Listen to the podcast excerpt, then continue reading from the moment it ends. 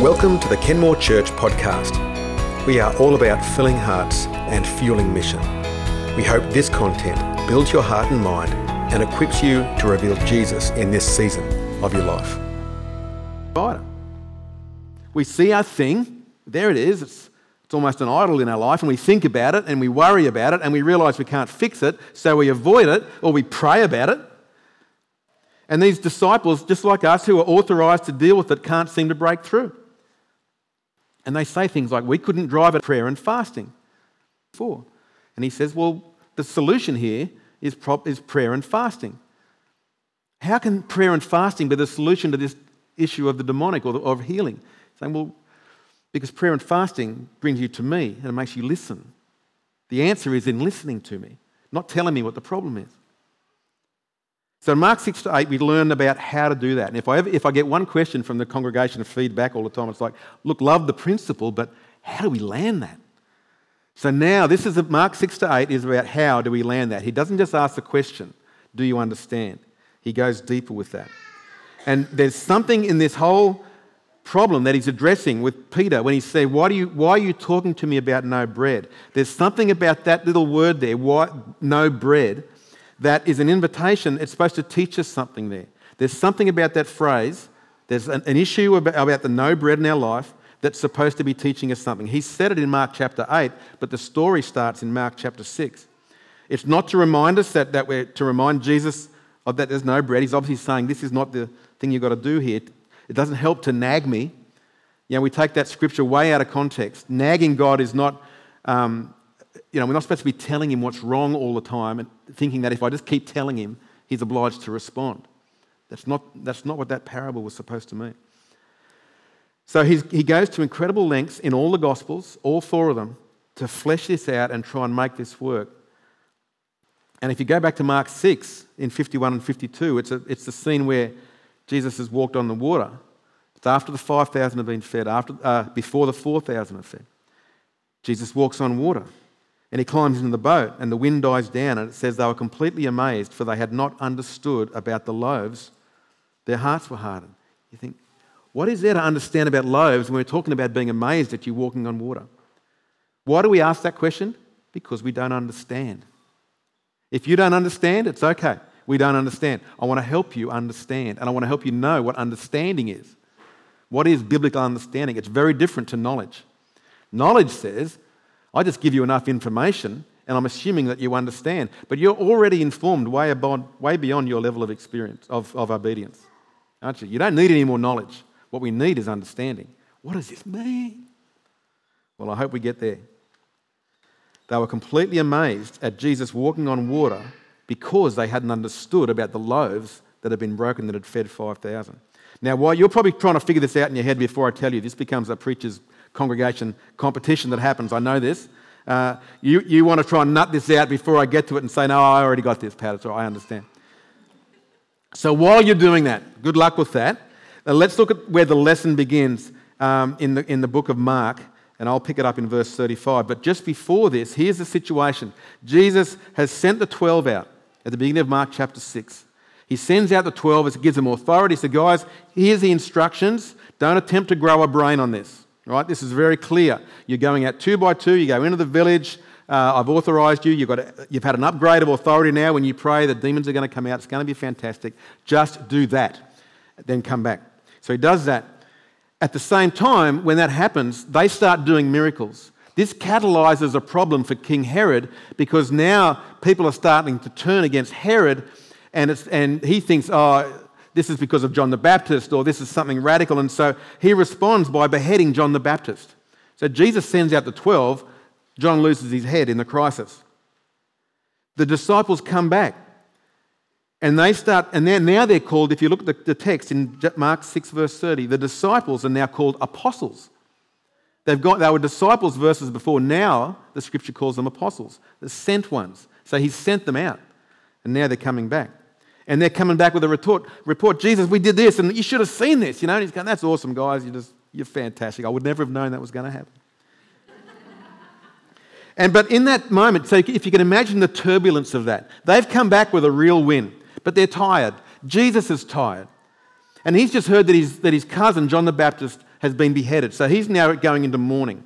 He's tired, he's in mourning, and so now we're, we're draining from the bottom of the tank. Now we're, we're, and the disciples are there too, and they're going, let's go away, let's get some rest now because we need to recoup because we're running on empty here and, it's not going to look good soon. Then the, the crowd hunts them down and uh, tracks them down to where they are, and somehow Jesus there just digs deep. It goes, okay, now we're beyond human strength here, as if we weren't already. Now we're going to see God do something. So we pick it up in verse 35 of Mark chapter 6. By this time, it was late in the day, so the disciples come to him. This is a remote place, they said, and it's already very late. Send the people away so that they can go to the surrounding countryside and villages and buy themselves something to eat saying, It's very late, Jesus. It's late. We're done. And you might feel like that too in your faith. You might just feel like, I'm done. Sometimes we come to church and you say, You know, I've been playing religion for a long time and I'm giving God one more chance. I'm turning up at church to see whether this deal's real. Well, this is your day. He's speaking to you. It's late in the day for you. It's late in the day and you're done.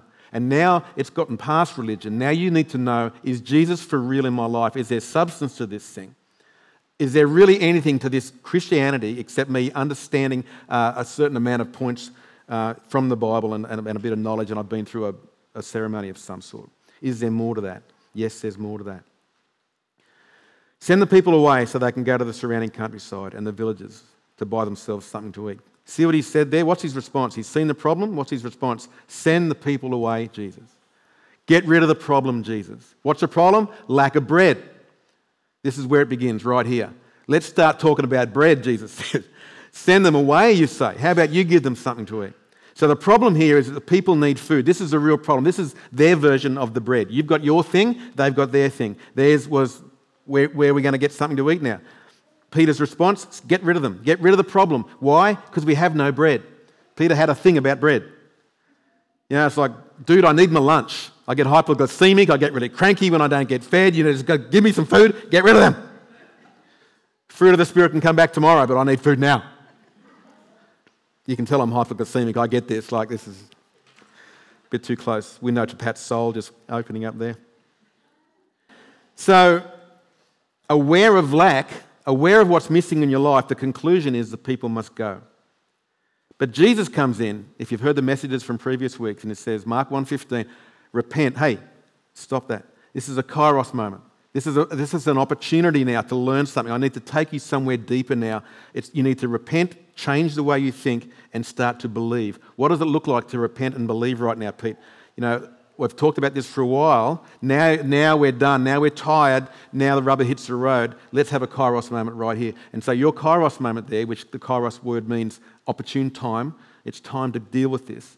You know, and many of us here, we just keep motoring on in life and we pass these kairos moments. And your thing, when it happens, your anger, your anxiety, your relational breakdown, that's your thing. You've been doing that thing all your life. Life gets full of stress, you, you run out of time, you get a lot, lot, of energy, and you just find yourself whinging and screaming and, and complaining and wanting things to change. That's your thing. And he's saying it's time to stop that stuff. Can you not see the cycle that keeps going around? Let's deal with it. He says, You feed them. Instead of looking at the problem, let's look for a, a solution that's God sized. Now, remember, in a, few, in a few more verses, it says they were completely amazed because they didn't understand about the loaves. So, what is it about this moment where Peter has said, send them away, and Jesus has said, no, you feed them, that matters? A couple of, picture the dynamic here. They know they've got no food, so they can't feed them. They've got no power. Really, they're just human beings. The only power they have is the power that God will give them any authority, anything, it's going to come from Him. They're just human beings. But Jesus is saying, You feed them. And they're going, Well, obviously, we've got nothing. How do we do that? So he's inviting them in there, in our, into a process, just like he's inviting you into a process. Let's rediscover what normal Christianity looks like because it's different to just recognizing lack and then asking God to get rid of the, the problem. So I used to wonder what it was about the loaves that was supposed to change their minds. What was it? Have you come up with a conclusion yet? Have you figured it out for me? It's like, what is it about the loaves that was supposed to matter about walking on water? My best conclusion was that, it's, uh, that Jesus was not constrained by any system or any precedent in Scripture. He could, he could do what he wants. He could just walk on water or he could break bread for a thousand people. I thought that's about as good as I could come to. that anything's possible, that, that uh, there was no certain prayer to pray. It was just the fact that Jesus was just free to do anything. He could break outside of the systems. But if you look at the actual response here, the real issue is we're bringing a problem to Jesus, and he's saying, Now, how about you become part of the answer? Because I'm going to work with you. And rather than trying to avoid the issue, it's no, let's, let's get on the front foot here and bring a God solution into something that's a man sized problem. So, what we do, the first thing we need to do with your thing, whatever it is, is acknowledge it. So, because sometimes the faith movement would say, oh, oh, we get in denial about our stuff. Oh, it's not real, I just believe, and, and it's all fine. That, that's not what's going on here. We bring, the, we bring the reality of our situation. We don't need to worry about speaking the truth to God. Lord, this problem is, is bad. I've had a diagnosis that could end my life. I've, I've, I've had a relationship breakdown and I don't know what to do. I've just lost my job. It's real. This, this stuff is real. The storms they went through were real storms. But he was expecting them to have a level of faith that was higher than those storms. So we acknowledge the real situation. We don't go into denial, but then we lean into Jesus for the answer rather than looking for him to fix it by, by avoidance and getting rid of it. Now, let's, what, what if God got involved? What if he made something completely new of this whole situation? So, just like Peter in the waves, which happened uh, uh, uh, in the next chapter or so, next few verses, sorry, you, began to, you begin to sink when your eyes are off the provider and on the problem. So, if your focus is on what's going wrong, that's when you begin to sink. As soon as he took his eyes off Jesus when he was invited to walk out there, even though Jesus had invited him, he took his eyes off the provider and onto the problem, and that's when he began to sink. And so, if you're your heart, your eyes, and your mind is fixated on the problem, and the problem might be a person who's let you down or a situation, whatever it is, you, you've taken, you take your eyes off the provider, and your posture in the spirit now is not to invite a kingdom sized solution in there. So, our role as heirs of the kingdom, so we're sons who can rest in Him, and we're heirs that can advance with Him. So, our role as those who advance is not to complain about the lack of the kingdom, it's to invite the kingdom into that space and say, Jesus, what does it look like if you came in here right now? Let's just acknowledge the reality of this. It's too big for me. What do you got? So we, so we aren't to focus on the problem and lose heart. We're to springboard off the problem, recognize the reality of it, but use it as a springboard to lean into Jesus as a provider. So we're not to see the hungry crowds and tell them to go or wring our hands that the churches are failing.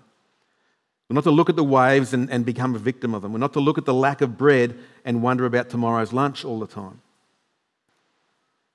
You've got to listen, you've got to listen here. We, we aren't to be offended by the incompetent people around us and insist that someone has to go. This is the real life stuff that you're going to deal with.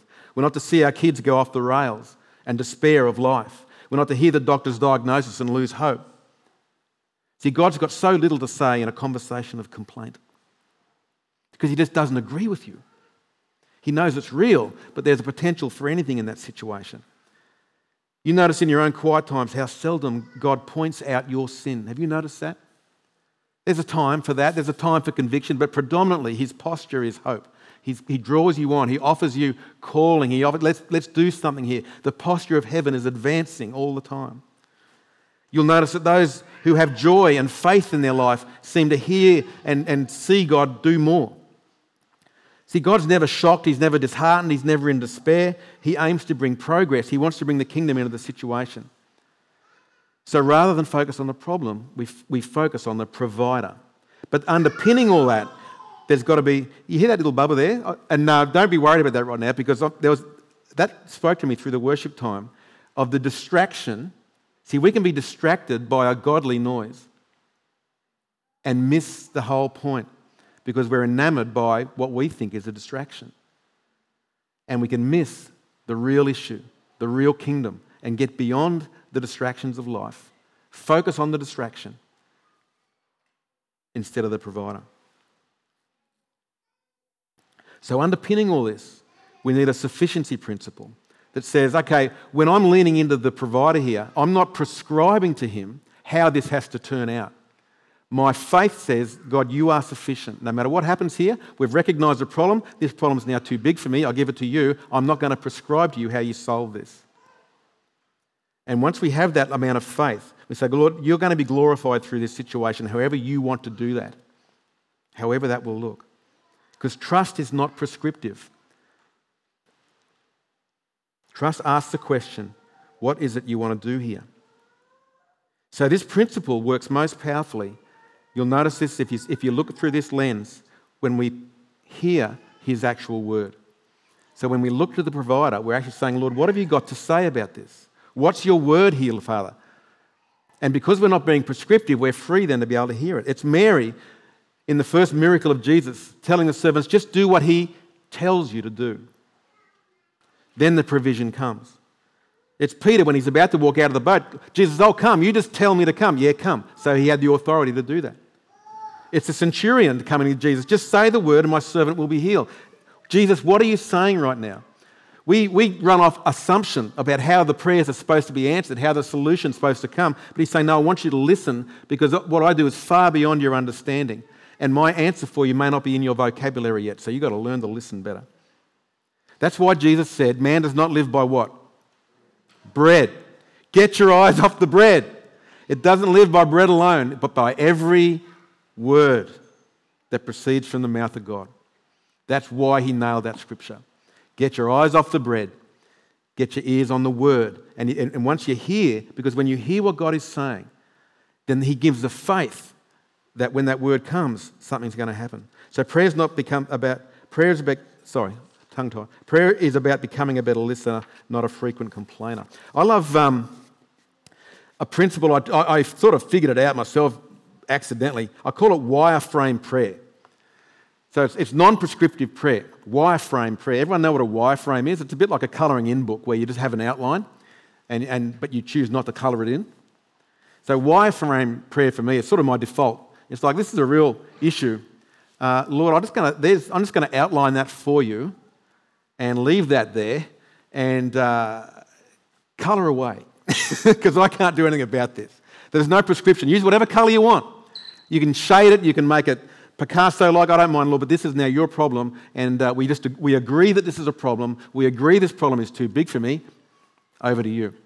And I found that that, in, that inverted the, the frequency with which I began to hear God.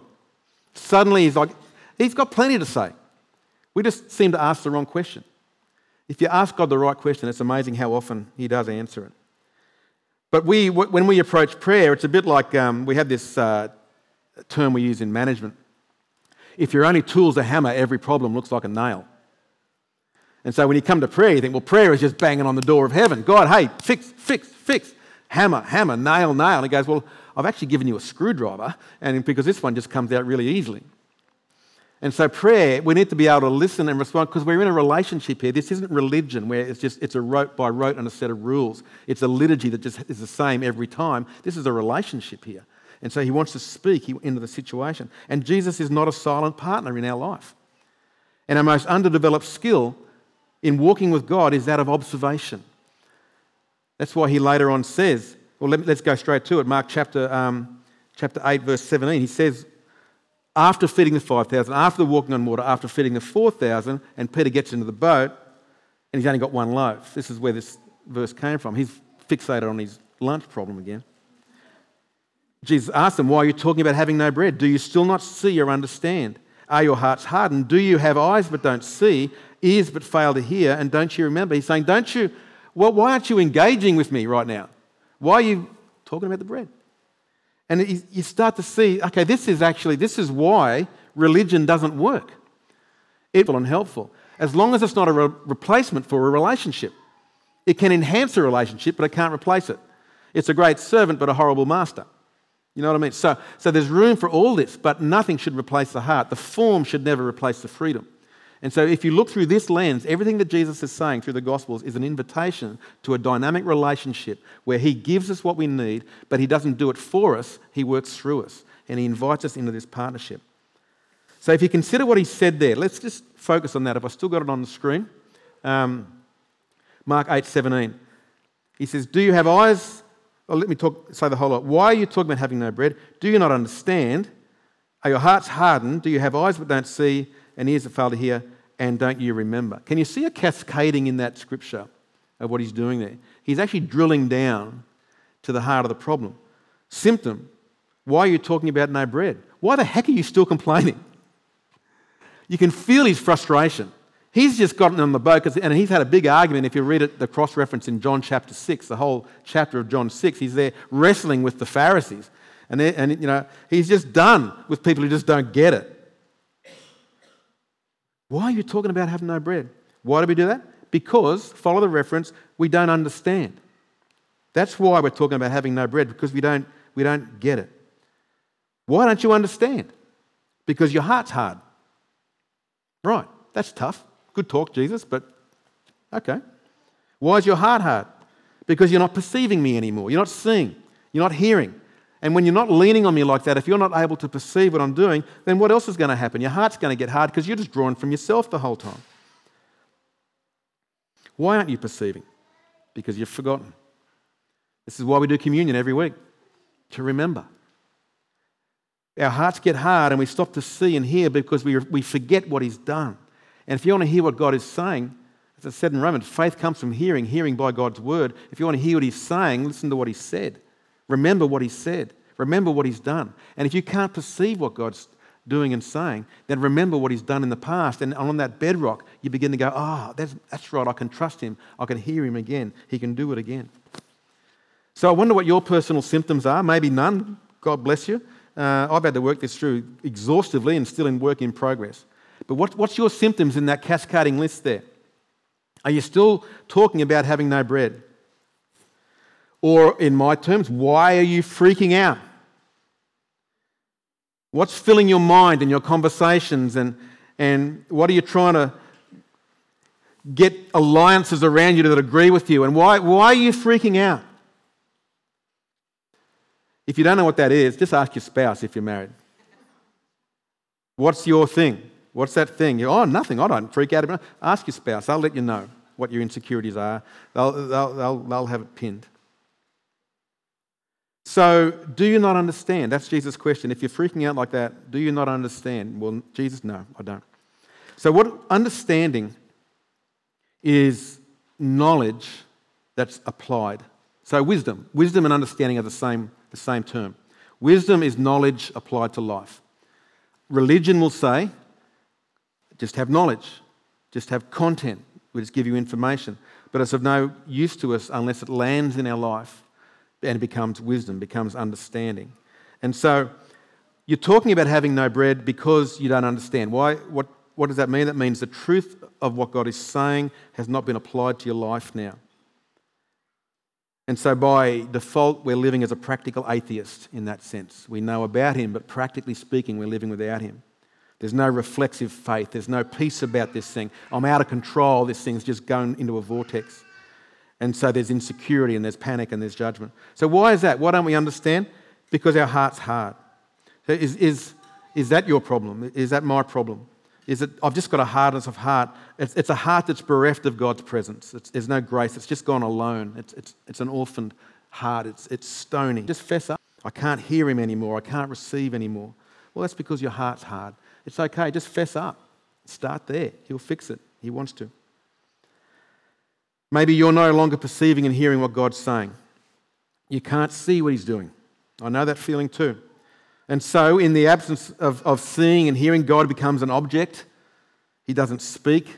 He's like an idol that sits on the, on the mantelpiece. He still guides your life because he runs the moral grid for you, but, but he's an object now. He's, he's, he's just uh, a slot machine that hopefully you pull the, pull the thing and, and out comes the provision for, for our life. And so, how long has it been since you've heard God's word? and gotten the faith that comes from that. Maybe you've forgotten. Maybe you've just forgotten that He's done anything in your life. And this can happen. Can, we can have days and weeks, sometimes months, sometimes years before that we've seen God do something that's obviously just God. We can't explain this away any other way. And so we forget. And so it pays to have a journal. It pays to remember all the good things that He's done, the things that He's said, the guidance that He has given. We scream at Him sometimes about the guidance that we lack, but we forget the guidance that He's given. And so, if we've lost that, those historical pillars in our life, we lose faith for tomorrow. So, before we pray and complain, remember what He's done. prepare your heart first. If you want to hear what God's saying, remember what He's said, remember what He's done. And so next week, what we're going to find is that listening, this is just the introduction now. There's a lot in Mark 6 to 8. There's, there's the leaven of Herod and the Pharisees. There's, also, there's, there's where's the bread? There's how do we break the bread? Who got the bread? How does that all work? So next week, we're going to go into, into all of that. But because listening, if you dare to go there, this is, the, this is the, the freaky part about that. If you're prepared to listen to God, He's going to speak. And then you've got to do something. He's not a passive partner here. When He speaks, He's going to be speaking to you to do something. You feed them. Yeah, but I've got nothing. Yeah, I know, but let's, let's do this. So it's an invitation into a whole new partnership with God. Scary, risky, makes mistakes sometimes because we're imperfect. God's perfect, we're not. But we're trying to partner. We're, we're, almost like we're unequally yoked with God, aren't we? Well, we definitely are. And so it, it, it becomes a little bit imperfect, even though the God we work with is perfect. So I'd be very much amiss today if I talked about God speaking, but we didn't have God speaking to you. And uh, I asked, I, I, prayed this morning and I had a few, uh, a few words and senses of things. And I got some of the people in church, I said, Oh, can you just pray? Um, we'll have some words of knowledge. Because God, you need God speaking into your life, don't you? And sometimes you can't hear because of the clutter. And so it's easier sometimes for other people to hear on your behalf. And then, but when, when you do, it should be an echo. It should, oh, okay, that's a sense I'm getting from God too. And so we're a prophetic church here in that sense. Uh, we invite God to speak. We put boundaries around that and safety. There's no, no word that comes that you, you haven't got the, the human right to process that and go, yeah, no, I don't quite agree with that, or there's, yeah, that, that resonates with what God's saying. You own that responsibility. But there's a fine line in Scripture between despising prophecy, which comes when uh, sometimes the imperfection of the human heart gets in the way, and the desire to, to overemphasize or, or, or say, okay, this is, this is thus saith the Lord, and only God can be speaking now. Don't question what I'm saying. There's a, there's a real New Testament balance to this. And navigating that, even the process of navigating that, can destroy faith in us because we over process it. Where the whole thing is just a relationship. And as a, as a community of faith, we should just be able to listen and agree and understand with what God's saying. And so this, this is a funny one. He speaks in amazing ways. Amazing ways. I had a sense and I had a certain vocabulary around that, and I was just speaking to some of the, the more prophetic guys here before the service. And um, my sense was a, a, real, it's, it's, I'm done sort of thing. There were some people here today that it's almost like you're on the last card with God. One last shot, Jesus. Speak or don't speak. You know, I want to make a commitment, but if I'm in, I'm in. But if I'm out, I'm out. And all that that would mean for you. And there's a book in the cafe, and, and uh, uh, it's, it's, it's called Go Big or Go Home. And as these guys were praying about this service, it was a real prophetic sense. This is a moment for you. Go big or go home. Make your call and stick to it. But the fact that it's a, it's a, a cooking book and they'd been woken up through the night with a sense of, and their term was, you're suffering from, uh, was it spiritual anxiety, uh, spiritual anorexia. Does that resonate with you? Spiritual anorexia. You've been starved of God, starved of His voice. And because you haven't heard, you doubt and you don't understand. And that's so understandable. But now, eh, with a message like today's message, it's like, go big or go home. And that's not an invitation to go home. All right? That's an invitation, go big. God's saying, in that sense, you know He's real. You remember him. You're starved of his voice. Fact. You can fix that, but make a commitment to what you know is true. Go big. Don't go home because your home's with God. There is nothing but him. There is no other way but him. You may not understand and you don't need to, but it's God or it's nothing. Some other words of knowledge came out, and what we'll do after the service, I'll get the guys to come on up and get ready to play. Um, uh, a very recent lower back strain. If that's you, uh, so the prayer team's going to be over here and we're going to be praying into that. So if you've got a, a, a recently suffered uh, lower back strain, come and get some prayer for that. Uh, someone has migraine, tension headaches, and eye strain in that, that combination. You'll know what that is. Uh, someone has, with their left shoulder at the back, rotator cuff. Um, God wants to do something there, so get that. Uh, physical fatigue and weariness, a real sense of desperation about a family situation. That's that doneness. I'm done. I need God to get involved in there. And you're just fatigued about it. Someone's suffering uh, nerve damage, and uh, I agree with that. I had the, the same, the same word. Uh, melanomas and skin irritations. If you've had a diagnosis about that, uh, come down and we'd love to pray into that. Um, some who have been through a shaking and been unsettled, but have remained on the rock. Uh, John 15 promises that if you abide in me, I will abide in you. So if you've, you've been through that real shakenness of your faith, but you, all that's left is just you standing on the rock, but there's little else left, then just come and get some prayer. I think it's just time for you to be refreshed in the Holy Spirit and receive from that. And then one more someone is suffering from an unforgiveness of themselves. So that means you've, you've failed and you're aware of it and you're just unable to move past that and maybe thinking God can't either. So if, if any of those resonate with you, please come out. We want to minister to God's body today and, uh, and pray. So let's pray now, and I just want to lead you through a simple activation to respond to what God's doing. Let's pray together. So just ask God, well, first of all, ask yourself, what's, what's your problem? What's your bread? What's that thing that's making you freak out? And don't think for a second it's because you're wrong. You're probably very right. It's just that the focus is on the wrong space. So, what's your problem? Indeed, is the problem the problem? Or is it your heart that's overcooking and taking you into fear and anger? It doesn't matter, that's just a symptom. But can you acknowledge now that this is all just too big for you? This is part of the process to say, this problem, this thing, it's too big for me in my flesh, my mind, my heart. It's not failure to acknowledge that I'm not enough in this life to do it on my own. This is repentance. It just says, it puts its hands up and goes, Father, I agree with you. I can't do this. All I'm going to do in my own strength is fail. So, Lord, we give you these issues. We give you, the, we give you this problem of the bread, this feeling that we battle with, this anxiety, this person that we have a problem with, this pain that we're going through. It's too big for us. And so it must be for you, Father. So we give this thing to you. Our shoulders can't bear it. So, Father, we invite you to speak. Speak into that space.